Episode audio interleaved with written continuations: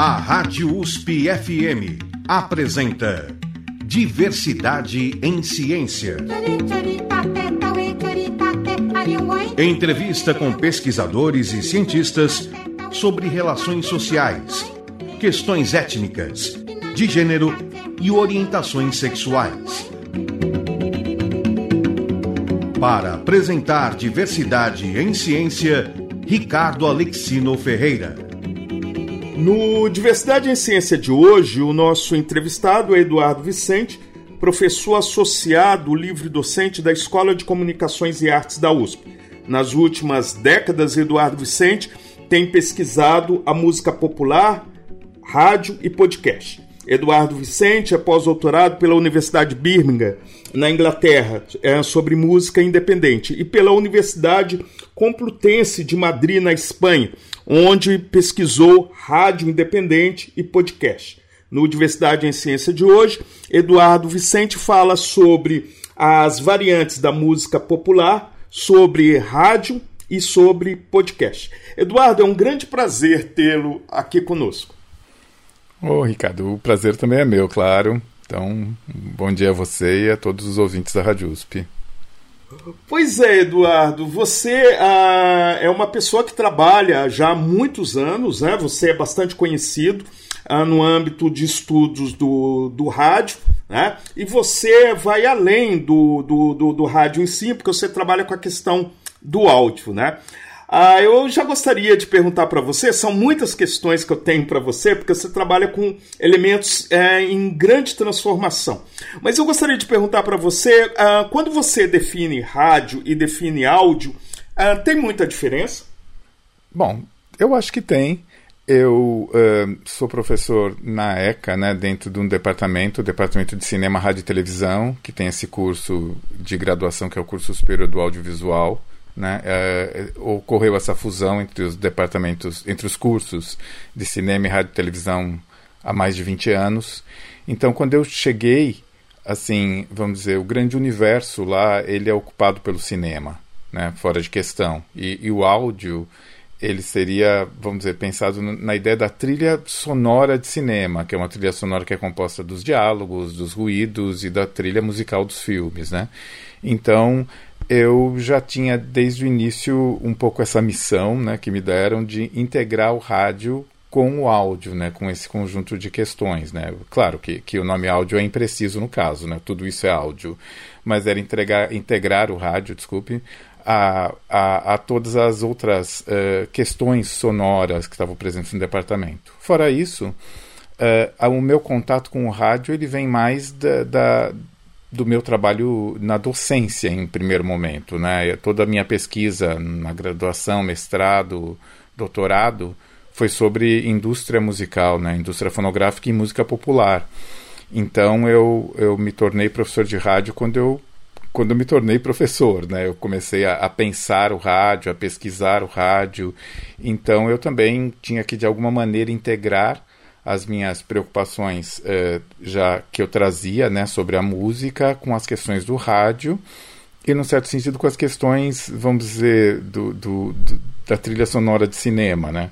Então, por isso que eu, às vezes, eu uso eh, essa ideia de mídia sonora, embora ela seja um pouco imprecisa, mas eu acho que ela, eh, um pouco mais do que áudio, talvez, ela estabeleça essa relação que eu que na minha vida já está clara, né, entre todas essas dimensões do áudio e que também acaba passando não só pelas aulas que eu dou, mas também pelos projetos de pós-graduação que eu oriento e, e, claro, né, pelo, pelo que eu pesquiso, pelos textos que eu escrevo, né, esse diálogo eu acho fundamental. Não é, não é casual. Eu acho super importante pensar o rádio também a partir dessas outras perspectivas, né? Inclusive, eu me lembro muito de um trabalho seu, um trabalho ousado e que ficou como registro, né? Ah, antes mesmo de se pensar em acabar com o Cine Belas Artes, que tinha esse nome, hum. Ah, você gravou o som do Belas Artes, né? Das pessoas chegando, sempre áudio, né? Então, assim, um trabalho, um registro muito interessante, porque apesar do Cine Belas Artes que fica na Rua da Consolação, ele hoje ser uhum. a Petra Belas Artes, né? Sim. Mas ele, enquanto Belas Artes mesmo, ele ficou um tempo fechado e você tinha um registro, você teve os últimos registros do Belas Artes, né? Que tipo de áudio seria esse de captar ah, os movimentos sem fazer nenhuma interferência? Uh, bom, eu acho que são dois, dois aspectos que são interessantes para mim. Um é essa relação uh, que, do áudio originalmente, uh, ele, essa preocupação com o ruído, ela vem muito da música eletroacústica, né? De, do, do, do Pierre Schaeffer, de todo um conjunto de pesquisas que começa nos anos 40, onde a partir da possibilidade de você gravar esses sons, né? Com os gravadores, principalmente, de ter a possibilidade de gravar e editar sons, uh, surge toda uma, uma preocupação maior com o não verbal, né? Com essas sonoridades. E tem um, e tem esse outro pesquisador canadense, Murray Schafer, né, mais contemporâneo, né, o Schafer faleceu recentemente, que ele criou esse conceito de eh, soundscape, né, em português seria de paisagem sonora, dessa ideia de você tá captando né, esses sons do, dos ambientes, registrar. Ele fala de uma ecologia dos sons e de registrar sons em extinção.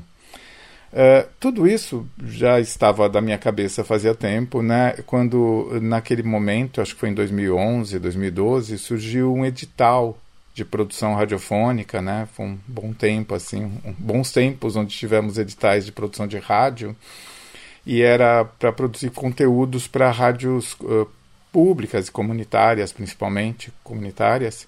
Uh, e esse conteúdo eu Nesse edital propus 72 programas de 5 minutos e a série se chamou Sonora Cidade, a paisagem acústica paulistana, né? A ideia de paisagem acústica uma homenagem a, ao conceito de paisagem sonora do Schaefer e uh, era essa ideia, né? De a partir de programas de 5 minutos, né?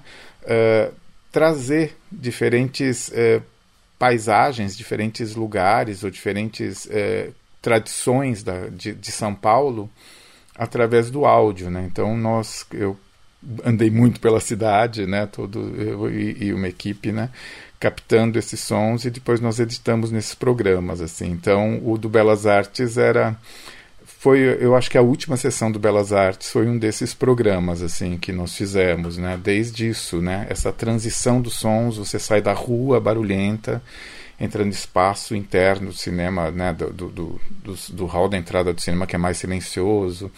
Aí tinha as conversas, o barulho da pipoca, depois o, o murmurinho da chegada das pessoas, né, entrando na sala, o início do filme, depois também a saída, os comentários, a volta para a rua. Então nós tentamos condensar tudo isso em programa, um, um desses 72 programas, né?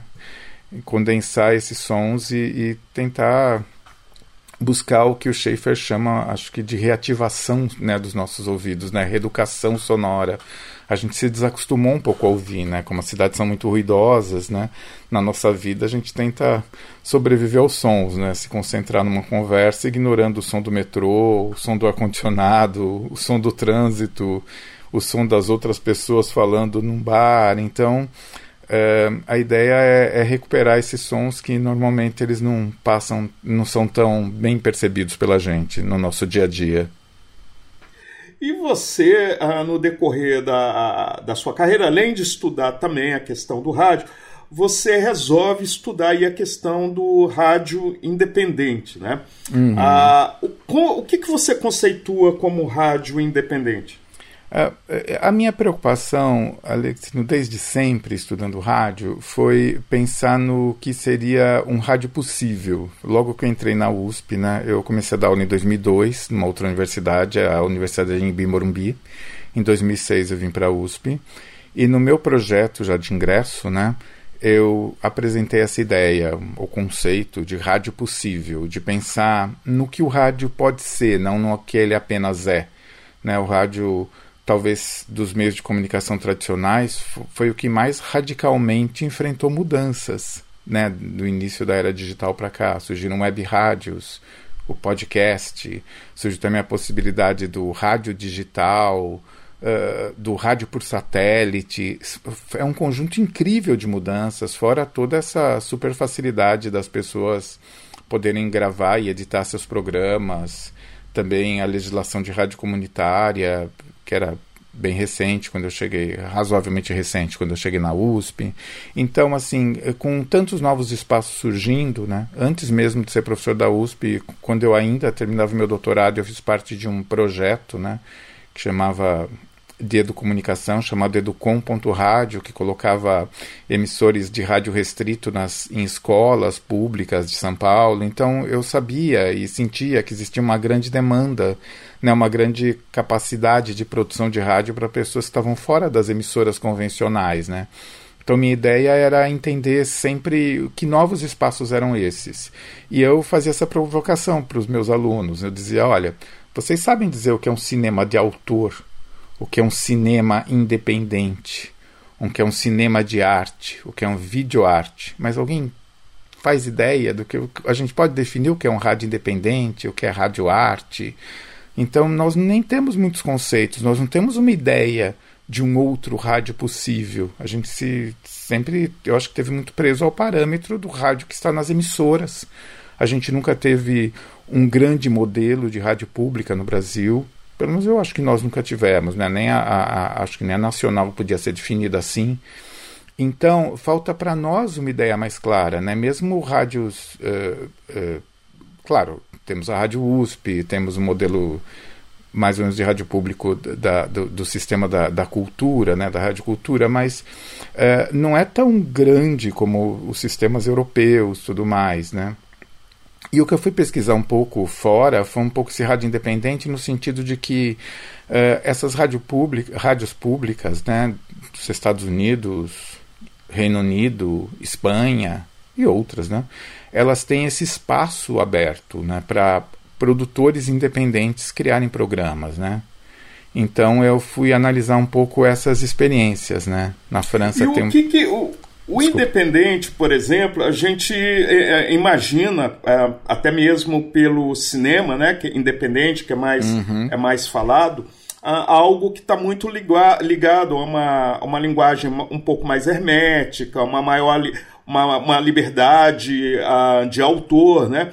Uh, isso também acontece com essas produções de rádio que você viu, uh, principalmente na Espanha? Um eu acho que acontece um pouco. Essa não era assim um, um grande foco meu. Eu, quando eu penso no, no, que seria um rádio de autor, eu tento diferenciar de um cinema de autor, porque eu acho que uh, o hermético talvez não caiba tanto assim no rádio. Embora tenha produções mais experimentais, mais ligadas um pouco à música eletroacústica ou, ou a uma área de. É, to, todo uma, um discurso sobre experimentação sonora. A minha ideia do independente e até do autoral é a ideia de, de realmente da emergência de outras vozes, da possibilidade de outros atores estarem usando o rádio, né? Do, do de, uma, nesse sentido, uma democratização, uma pluralidade né? de usos e de vozes. O rádio possível, para mim, sempre teve um sentido muito mais da expressão de diferentes vozes, né? de diferentes discursos, do que propriamente de um rádio artístico ou esteticamente sofisticado. Né? Não que eu descarte essas coisas. Claro que uh, quando você vai trabalhar, que nem eu fiz no Sonora Cidade que a gente falou, com esses elementos, claro que você está propondo uma outra audição. Mas não é uma audição para iniciados. É uma ideia de ouvir de outro modo, ouvir sons que a gente normalmente não ouve, né? Ouvir a, as vozes dos ambulantes, ouvir às vezes sons que são, vamos dizer, renegados, né? Então, é, para mim sempre teve muito mais esse sentido dessa pluralidade. O rádio independente lá fora, né, ele não tem tanto um sentido artístico. Ele também tem, mas ele principalmente tem isso, né? De, na, na Europa, principalmente, nós temos imigrantes produzindo programas sobre a situação de vida de imigrantes. Nos Estados Unidos, eh, eu conheço alguns acadêmicos que produzem documentários né, vinculados às suas pesquisas universitárias enquanto séries radiofônicas que passam em emissoras de rádio. Né? Então é, é, tem um pouco essa, essa troca. Né? Você tem, às vezes, é, é, não profissionais fazendo programas de rádio. É aquilo que seria o pensamento decolonial, né? em que você tem outras vozes dentro do universo da ciência, a, das diversidades, né? falando a sua própria história. Seria nesse sentido? Eu acho que sim, nesse sentido um pouco, quando a gente pensa na ideia do cinema independente, ele vem também, no, no, caso dos Estados Unidos, um pouco da quebra do studio system, né, daquela centralização que os estúdios tinham seus atores, diretores e principalmente as salas de exibição sob seu controle. Então essa quebra uh, possibilitou que novas uh, novas, novos realizadores entrassem no espaço do cinema. O espaço do rádio, por ser um espaço que, que o acesso, vamos dizer, é muito mais simples, assim, ele permite isso. E mais, vamos dizer, o mundo fechado das emissoras, ele é um, menos permeável a esse tipo de coisa, né? Você fala na rádio, mas no rádio tradicional sempre sob esse controle de quem é a, a pessoa que está lá como o, o o apresentador do programa, o comentarista do programa, quer dizer, a sua fala sempre está condicionada, vamos dizer, a, a esses, a, a, esses profissionais, né? ou, a esse espaço de poder né? representado pelo estúdio da rádio. Então eu, eu, exato, eu sempre me preocupei com essa questão, com fugir disso desde o que eu vi no, no, no Educom Rádio, né, que você via essa possibilidade dos alunos produzirem programas sobre a escola, também sempre me encantou essa ideia de que o rádio podia ter sim essa pluralidade de vozes. E há vários uh, projetos que também estão no mundo do podcast, mas não só lá, que tem um pouco esse esse, essa função, essa oferecem essa possibilidade assim. Então foi também para olhar para coisas desse tipo e saber que experiências dessas a gente podia tentar trazer para cá, né?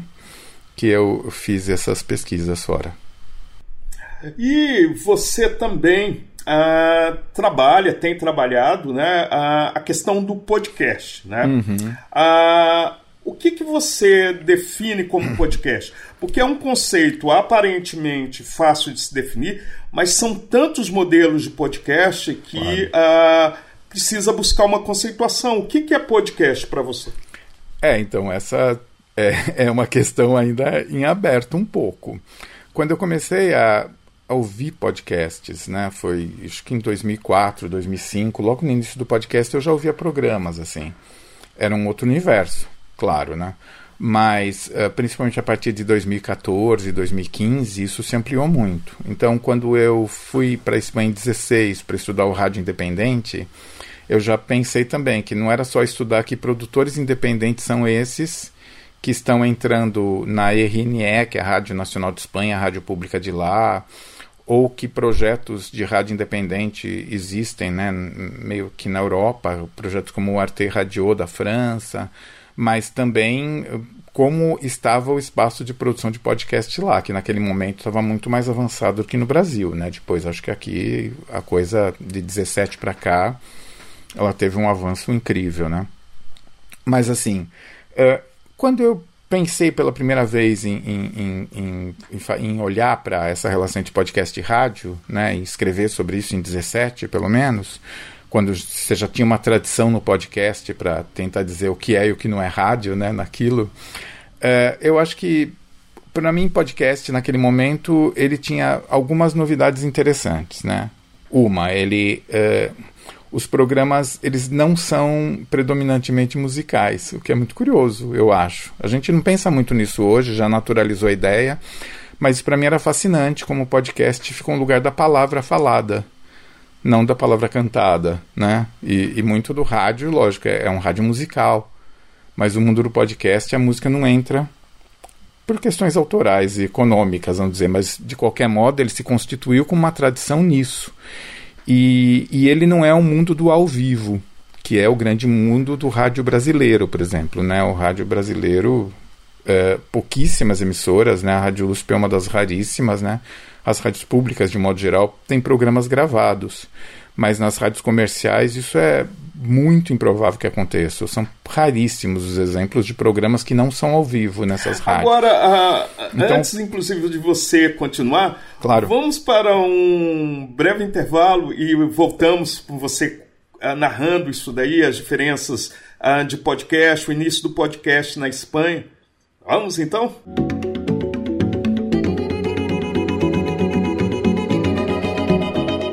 A Rádio USP FM está apresentando Diversidade em Ciência. Entrevista com pesquisadores e cientistas sobre relações sociais, questões étnicas, de gênero e orientações sexuais. Com Ricardo Alexino Ferreira. No Diversidade em Ciência de hoje, o nosso entrevistado Eduardo Vicente, professor associado livre docente da Escola de Comunicações e Artes da USP. Nas últimas décadas, Eduardo Vicente vem pesquisando a música popular, rádio e podcast. Eduardo Vicente uh, tem pós-doutorado pela Universidade de Birmingham, uh, na Inglaterra, sobre música independente, e pela Universidade Complutense de Madrid, na Espanha, onde pe é, pesquisou rádio independente e podcast. No Diversidade em Ciência de hoje, Eduardo Vicente está falando sobre as várias vertentes da música popular, sobre rádio independente e podcast.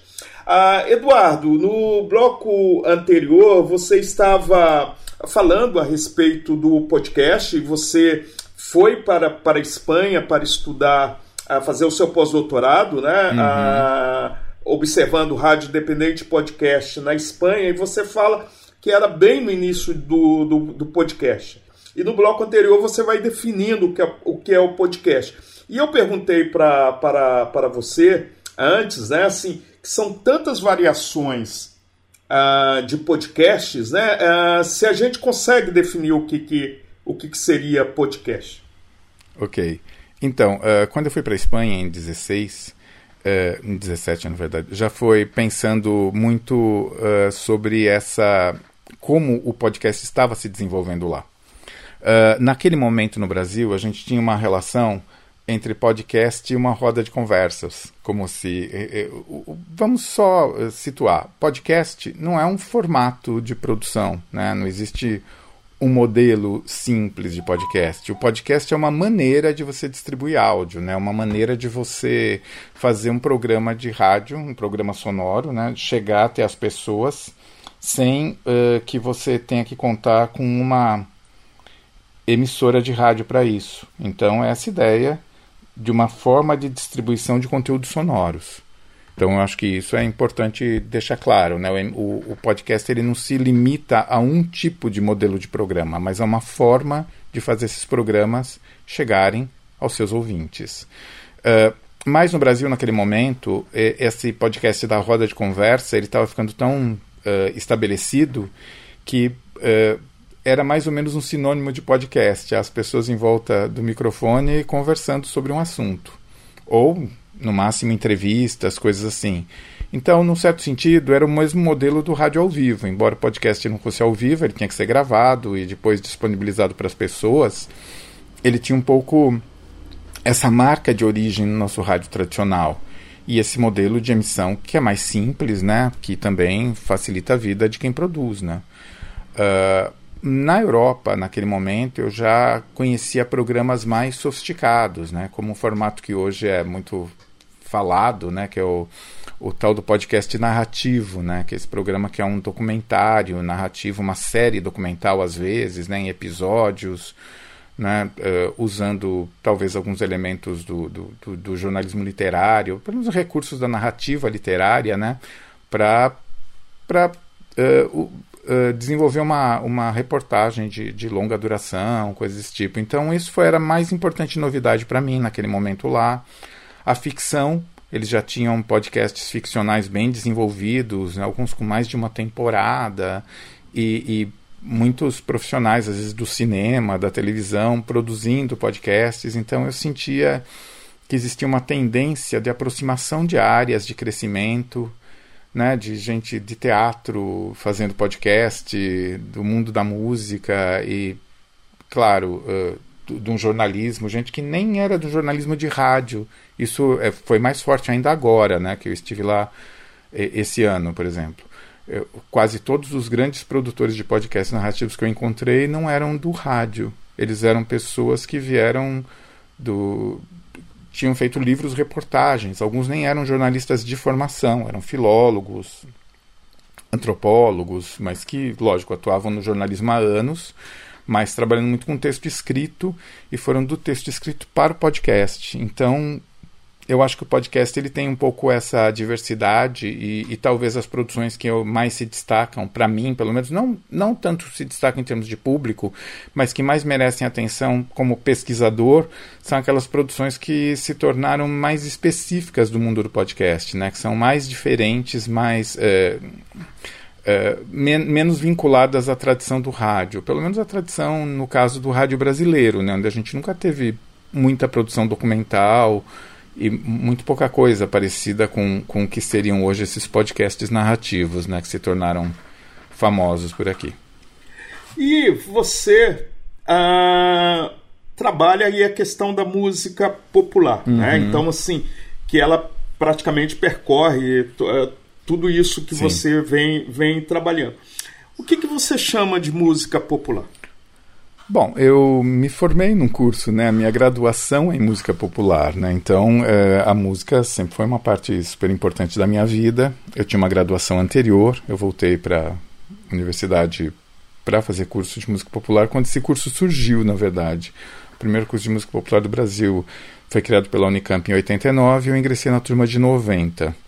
Naquele momento, uma referência para ensino de música popular no Brasil era, era fortemente o jazz, né? Mas de, depois isso, claro, foi mudando né, ao longo do curso, tudo, outras influências e tendências se tornaram super importantes. Mas é, não é tão simples definir o que é música popular, né? Uma música que, vamos dizer, é, foi deixada de lado de alguma maneira no desenvolvimento da música escrita, né? Dentro do que eles chamam de música séria ou música erudita, era a música que estava no espaço da tradição oral, da transmissão oral, uma música mais ligada aos despossuídos, né? Mesmo no Brasil, vamos dizer, quando começam as primeiras gravações de música no comecinho do século, né, em 1902, no começo do século 20, né, pela Casa Edson, né, hoje mítica Casa Edson do Rio de Janeiro, eles gravam os palhaços de circo, que eram os grandes, eh, vamos dizer, eh, eles que traziam essa tradição oral, né? O palhaço era ele de gera, uma geração transmitia a outros lundus, as músicas da, da né, tradicionais, uh, também uh, se você pensar tem toda essa tradição das cantigas de cego que é muito forte foi muito forte no Nordeste brasileiro. O que, o que seriam cantigas de cego? Não, são, são é, exatamente isso. São de pessoas, cega, pessoas, pessoas cegas. cegas. Isso é comum na música, né? Mesmo no blues, tudo, né? Alguém, um, um deficiente visual, ele, por exemplo, ele tinha que viver de, de, de, de da caridade pública, né? Então, muitos deles tinham esses cantos para você estar tá pedindo dinheiro ou cantavam em público e, e, e, até hoje isso acontece, né? Então eu quero dizer a música popular ela vem dessas origens muito muito diversas, né? Muito uh, desprestigiadas, vamos dizer. Mas quando eu começo a estudar música brasileira, lógico, eu estou estudando uma música já industrializada, né? Então é uma música que, vamos dizer, a partir do desenvolvimento do mundo do disco, é uma música que começa a ser registrada, né? A música erudita, ela viveu da partitura desde muito antes, né? Os artistas tinham suas editoras, né? Eh, vendiam as partituras de suas composições. Na música popular, não, vamos dizer, as condições de sobrevivência dela, de sobrevivência do autor, de, de, de né? Só são dadas basicamente, ou principalmente a partir do surgimento do disco. Mas tem essas duas dimensões, né? De um lado, para o artista, para a música popular, foi um momento que ela se legitima, né? Ela pode sair de, disso, né? De ser uma música ligada a uma tradição religiosa, um ritual local, um canto de trabalho, uma música de uma comemoração religiosa, né? Ou qualquer tipo de celebração de uma determinada comunidade e vai se tornar uma música conhecida fora daquele espaço por causa do rádio, por causa do disco. Mas, é, ao mesmo tempo, ela entra nessa esfera de produção industrial, né? ela também se torna um produto, então ela vive essa dupla existência e, e, e as contradições aí implícitas, né? ao mesmo tempo que ela é a representação de comunidades que antes não eram ouvidas, né, de alguma maneira.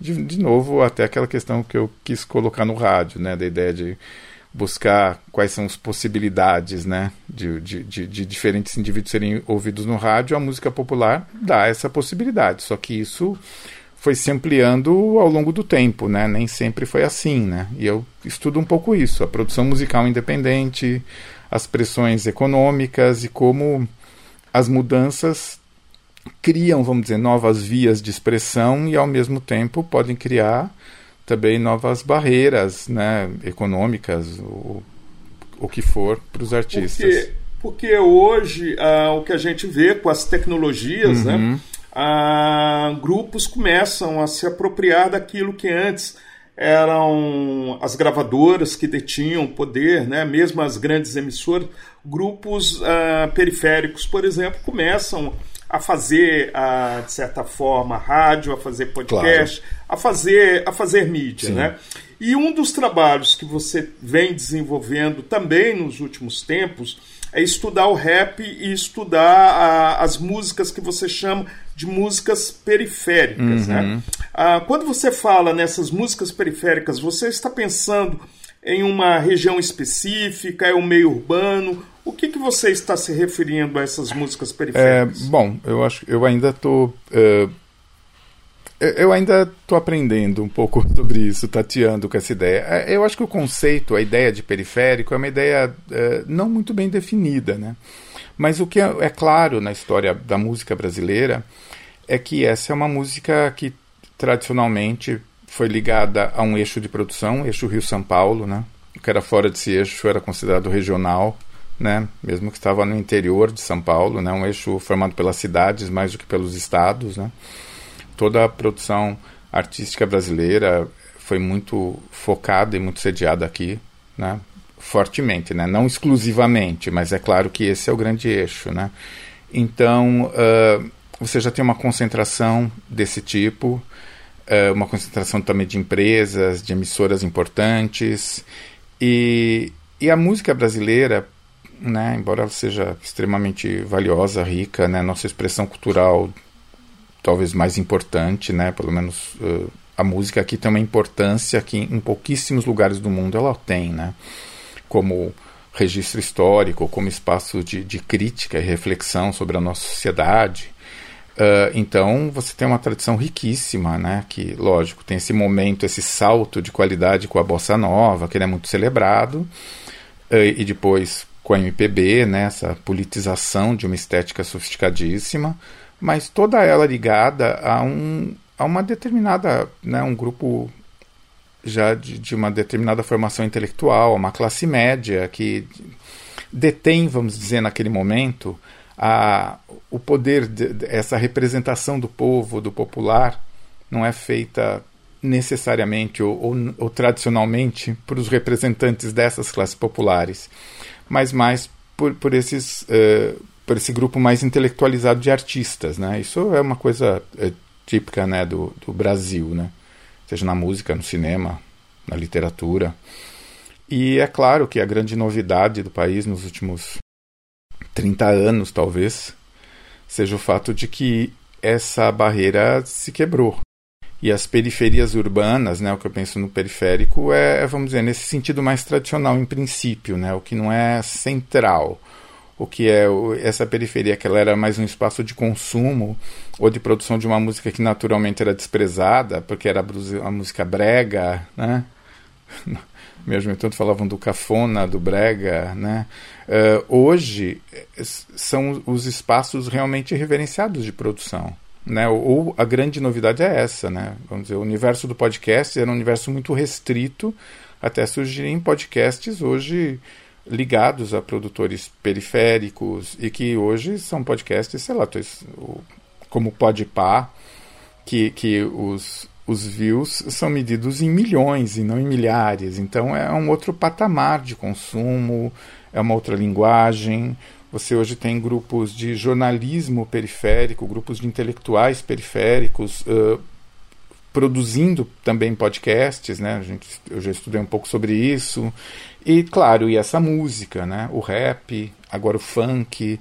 São fenômenos que me interessam, mas são fenômenos em rápida transformação. Hoje nós temos o trap, o, o trap, nós temos uh, uma, muitas ligações entre o, o, funk e a música eletrônica. Então, eu ainda estou, vamos dizer, tentando estudar melhor esse espaço, mas ele me interessa no sentido de que ele representa uma mudança muito significativa no que eram os espaços tradicionais de produção cultural no Brasil, que hoje você pode medir por tudo, né? Essa produção literária, desde os slams e saraus até uma literatura mais tradicional de livros, que hoje também tem sido ocupada por escritores vindos desses espaços, vamos dizer, menos consagrados. O cinema também, hoje você tem esse cinema de, de, né, desses grupos. Essa ideia de coletivos é uma ideia que me interessa, né? A, a, empresa foi substituída às vezes por essa reunião, né, de pessoas, essa ideia de uma produção que é menos individualizada. Então, há várias questões assim, nem todas. Agora, o que se percebe é que a indústria cultural, né, pegando no sentido aí frankfurtiano mesmo, né, a indústria cultural ela acaba se apropriando uh, dessa, dessa produção periférica né, e reificando, transformando em mercadoria. Você tem percebido uma intensificação desse processo? Mas antes de você responder, nós vamos para um intervalo.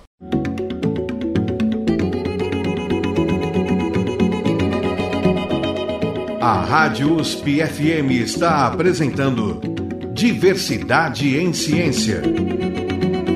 Entrevista com pesquisadores e cientistas sobre relações sociais, questões étnicas, de gênero e orientações sexuais. Com Ricardo Alexino Ferreira.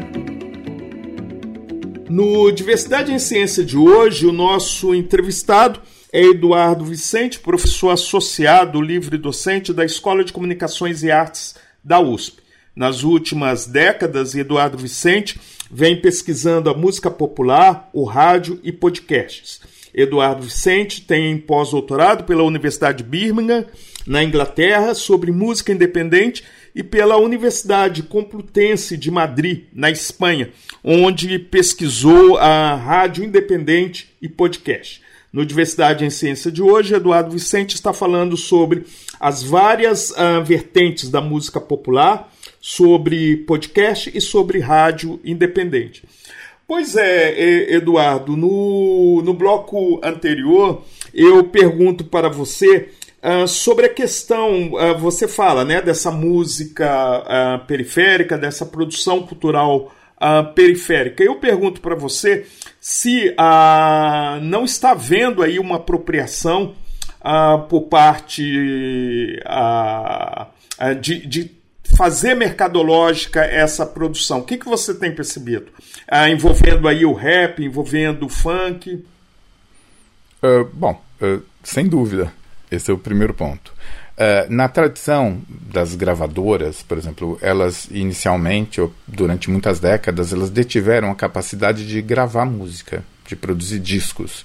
Então você podia ser um artista popular, sei lá, na sua cidade, no seu bairro, mas você não conseguia acesso a um público maior se você não tivesse essa possibilidade de gravar seu disco por uma gravadora que também tinha um acesso privilegiado às rádios para fazer esse disco ser tocado e sua música circular.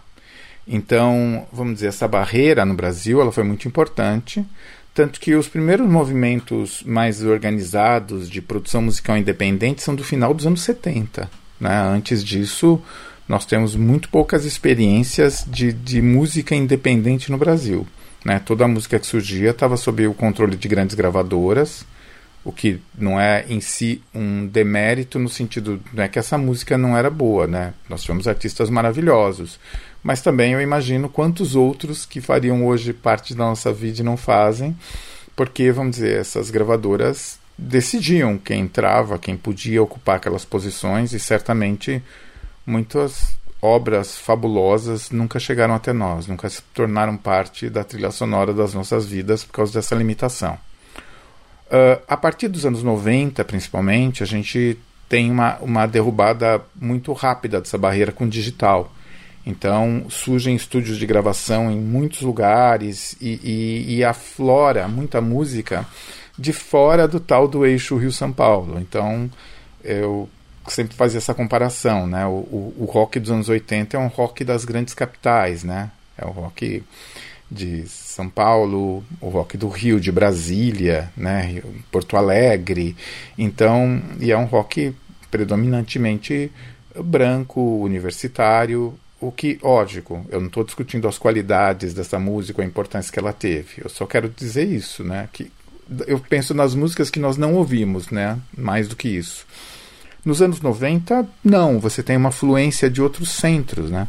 Da, o Mangue Beat, que é da periferia de Recife, você tem uh, artistas de vários lugares, né? É um rock muito mais miscigenado, é um rock uh, que carrega muitas influências diferentes, já traz muito do funk, tem muita mistura, muita coisa acontecendo, né? Então, muitos outros discursos entram no que seria essa música, no que seria esse rock, e ele é muito menos polarizado, né? Em capitais ou, ou só na região centro-oeste, sudeste, sul, enfim, tudo mudou.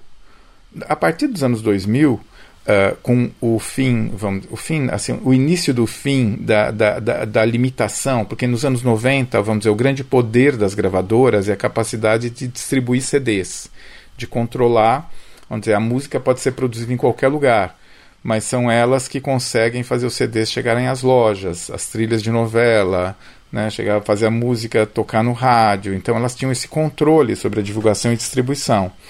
E esse controle, ele eh, vamos dizer, ele é colocado em, em, em questão a partir da, da, da, do MP3 e da ideia da distribuição digital. As pessoas não precisam mais comprar um CD. Né? Elas, elas podem ouvir a música na novela ou no rádio e obter essa música sem pagar as gravadoras. Então começa uma outra crise que, que, que segue até hoje. Mas hoje você. Algumas pessoas falaram no fim da indústria, no fim das gravadoras. Só que isso, para mim, ele é, é, muito precipitado e é muito simplista. Hoje a, a, o mundo da música ele é controlado por outras grandes empresas, até muito maiores que as gravadoras tradicionais, como a Apple, como o Google, como Spotify, como o TikTok. Então, os artistas hoje têm muito mais eh, condição de produzir e fazer circular sua música. Isso é fora de questão, né? Nunca tanta música vinda de tantos lugares circulou. Uh, a, a, música pode ser produzida com recursos muito simples, né? Hoje as pessoas podem pegar, vamos dizer, loops de música, né? Já uh, tijolinhos sonoros na internet, a partir daí construir suas músicas, colocar suas letras e até conseguir milhares, até milhões de, de, de, de, de audições do que elas produzem. Mas, de qualquer maneira, né, a moldura, o controle disso é dado por essas plataformas de streaming, por esses grandes players. Né? Então, não é que os caminhos são tão abertos e não é que essas músicas. Há artistas que furam bloqueio, há uma certa circulação, mas ela não é absolutamente livre, por isso que alguns poucos artistas têm muitos bilhões de views também, né? Não é, vamos dizer, não é um mundo, num mundo é, tão aberto, talvez a, a música não estivesse tão concentrada, né? Não é natural isso. Hoje, por exemplo, né, uh, são muitos é, EPs, né? que o artista coloca uma música, não precisa ter um álbum inteiro produzido, né? Ah, você, Sim. nesse sentido, você... Ah, como você vê? A música ela, ela ficou mais popular, ela ficou mais democrática. Ah, o que, que você vê nessa mudança ah, com a tecnologia? Bom, uh, a palavra democrática ela é sempre um pouco uh, perigosa de ser usada, porque dá a ideia de que vivemos um mundo, não admirável mundo novo. Mas assim, é, eu acho que um pouco o processo histórico da música brasileira é um processo de maior acesso por parte das classes populares a esse consumo. Né? Quando um disco de bossa nova era vendia, né, nos anos 50, começo dos anos 60, essa música, ela era falam, oh, a música do Brasil era muito sofisticada. Era, porque ela era vendida para um público muito restrito. Né? Então, o público consumidor dessa música era um público pequeno, formado por pessoas de maior poder aquisitivo. Então, vender 100 mil discos seria um super fenômeno. Vender mais que isso era incrível. E hoje nós estamos no outro espaço. Os anos 90 mostraram isso claramente. A partir do CD, nós tivemos uma ampliação do consumo. Né? Poderia chamar isso de democratização, mas eu não acho que seja esse o termo. Nós tivemos, vamos dizer, um outro denominador comum do que seria uma música popular no Brasil. É quando você tem essa explosão do sucesso do sertanejo, né? do, do, do funk, principalmente do funk melódico, do pagode. Então você tem uma música que estava aí, ela existia, mas ela não chegava nesses grandes espaços, não chegava nas grandes emissoras, não chegava nos, né, em espaços privilegiados como passou a chegar. Então eu acho que isso é um fator importante para entender o, o que foi acontecendo. A música foi chegando a mais lugares porque o mercado se expandiu. Agora, se... agora, uh, por exemplo, a questão do funk, uh, por exemplo, né? ele se torna uh, rentável de certa forma, né? Então, assim, claro. um grande número de pessoas consumindo, então uh, os grupos aí de, de, dominantes de produção, eles acabam uhum. transformando uma mercadoria rentável. Isso muda a qualidade da, da música, ela, ela deixa de ser de protesto para se tornar uma outra coisa, de denúncia, né? É, o que acontece especificamente no funk, só, só terminando esse itinerário né, que eu tinha começado um pouco, eu, assim, é claro que a partir da distribuição digital, você pode colocar sua música em qualquer lugar. Eu posso produzir minha música hoje aqui e colocar né, no Spotify. Isso ninguém me impede de fazer isso, isso não tem custo nenhum, eu tenho um custo baixíssimo e minha música, em tese, está disponível para qualquer pessoa do mundo ouvi-la. Então, uh, você tem isso, como esse acesso se tornou um pouco mais amplo, também são outros, uh, outros uh, gêneros musicais que se tornam dominantes, mas a gente tem que julgar um pouco, ou pelo menos observar alguns fenômenos. Por exemplo, se eu for pegar as estatísticas das músicas mais tocadas do rádio brasileiro, quase ou talvez mais de 90% das músicas são do sertanejo. É, a pergunta é: 90 pessoas, 90% das pessoas ouvem sertanejo ou os rádios, as rádios tocam essa música porque existe um interesse econômico nela? É, fora de dúvida, fora de qualquer questão, é esse é essa a resposta. As rádios tocam música sertaneja porque elas são remuneradas para isso, porque para os produtores e artistas sertanejos, a presença na rádio ela é importante para a valorização dos shows. Então é assim.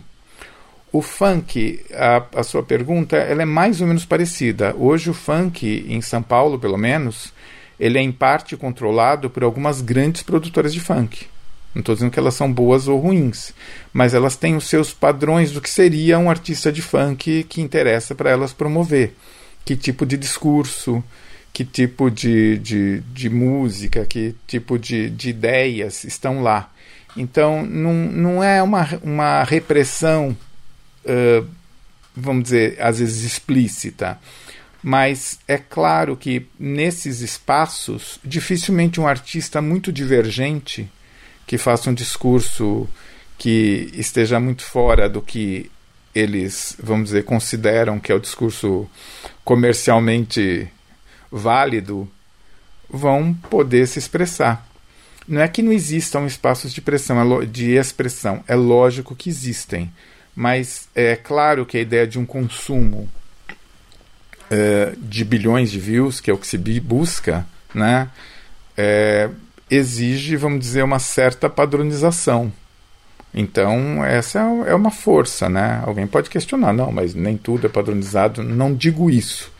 Mas eu digo que existe uma intenção de padronizar e de criar uh, uma música que se adeque aos circuitos lucrativos, né? Hoje tem um grande circuito de shows de funk que, que, que extrapola as periferias, tem uma grande circulação de músicas dentro do Brasil até fora, né? O, hoje o, o, o, o eixo do negócio musical passa por isso, né? Pela lucratividade dos shows e muito, muito pelos direitos autorais, pelos direitos de, da, da, música, né, pelos ganhos a partir do número de views né, nas diferentes plataformas. Então tem toda uma lógica de que plataforma eu vou. O YouTube é melhor, o TikTok é melhor, há, toda uma, uma nova racionalização de onde eu coloco meu trabalho, mas que dependem desses grandes des, dessas grandes empresas, né, da, das normas que elas estabeleceram nos seus espaços. Né? Eu percebi que você utiliza o termo música popular e em momento nenhum você falou música popular brasileira. Música popular brasileira é um gênero específico ou quando hum. a gente fala música popular brasileira engloba tudo? É, Olha, é complexa essa pergunta no Brasil, porque nós temos um gênero musical chamado MPB, que você traduz por música popular brasileira. Mas a MPB não é toda a música popular brasileira. Não sei nem se dá para chamar MPB de gênero, ela é um guarda-chuva de legitimação, né? É um selo de qualidade. Ah, essa música é MPB. Seria, seria aí bossa nova, que seria é, não, eh, certos artistas, sei lá, teve um momento no passado que o Martinho da Vila não era MPB.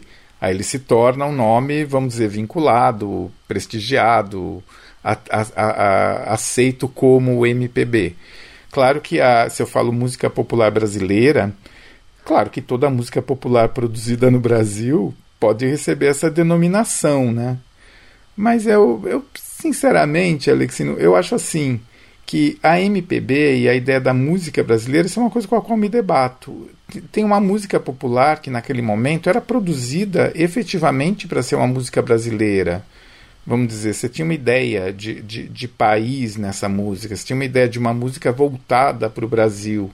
Hoje eu acho que essas músicas, embora elas claro, estejam em português, na nossa língua, e circulem, elas são mais uma música de um lugar. Eu não sei se o rap se considera uma música popular. Uh, não é que ele não é brasileiro, mas talvez antes de brasileiro ele é periférico. Antes de brasileiro ele tem uma preocupação com um determinado grupo, com questões socioeconômicas, com, com, com uh, um viés étnico. E, existem várias outras questões que se colocam que não permitem que a gente fale tão claro. Não permitem, não, não sei se essa é a, palavra, a expressão correta, mas que eu acho que se colocam antes de uma pretensa uh, identidade brasileira que nos uniria a todos. Né? Eu acho que hoje o, o, o contexto é mais complexo que isso. Não estou descartando a ideia de que essa música seja brasileira, Entendi. mas eu acho que ela é algo antes disso. Bom, Eduardo, nós chegamos ao final dessa edição. Quero muito agradecer. Claro. Eu acho que você é uma referência em mídia sonora, né? Que vai além do rádio, vai além de alguns aspectos que a gente conhece. Você sempre está propondo coisas novas para repensar aí a questão da mídia sonora, inclusive do próprio uhum. rádio, né? Eu então eu quero agradecer muito essa sua essa sua entrevista. Espero que uh, você volte mais vezes no Diversidade em Ciência. Muito obrigado. Alexine, eu que agradeço a você, ao público que teve a generosidade de ficar com a gente até agora e, claro que estou à disposição para outros encontros. Vai ser maravilhoso estar de novo no programa. Um abraço. Muito, muito obrigado. Nós chegamos ao final de mais uma edição do Diversidade em Ciência, que teve como entrevistado Eduardo Vicente. Ah, Eduardo Vicente é professor ah, associado, livre docente da Escola de Comunicações e Artes da USP. Nas últimas décadas, Eduardo Vicente vem pesquisando a música popular, o rádio e podcasts. Ah, o Diversidade em Ciência tem direção e produção de Ricardo Alexino Ferreira.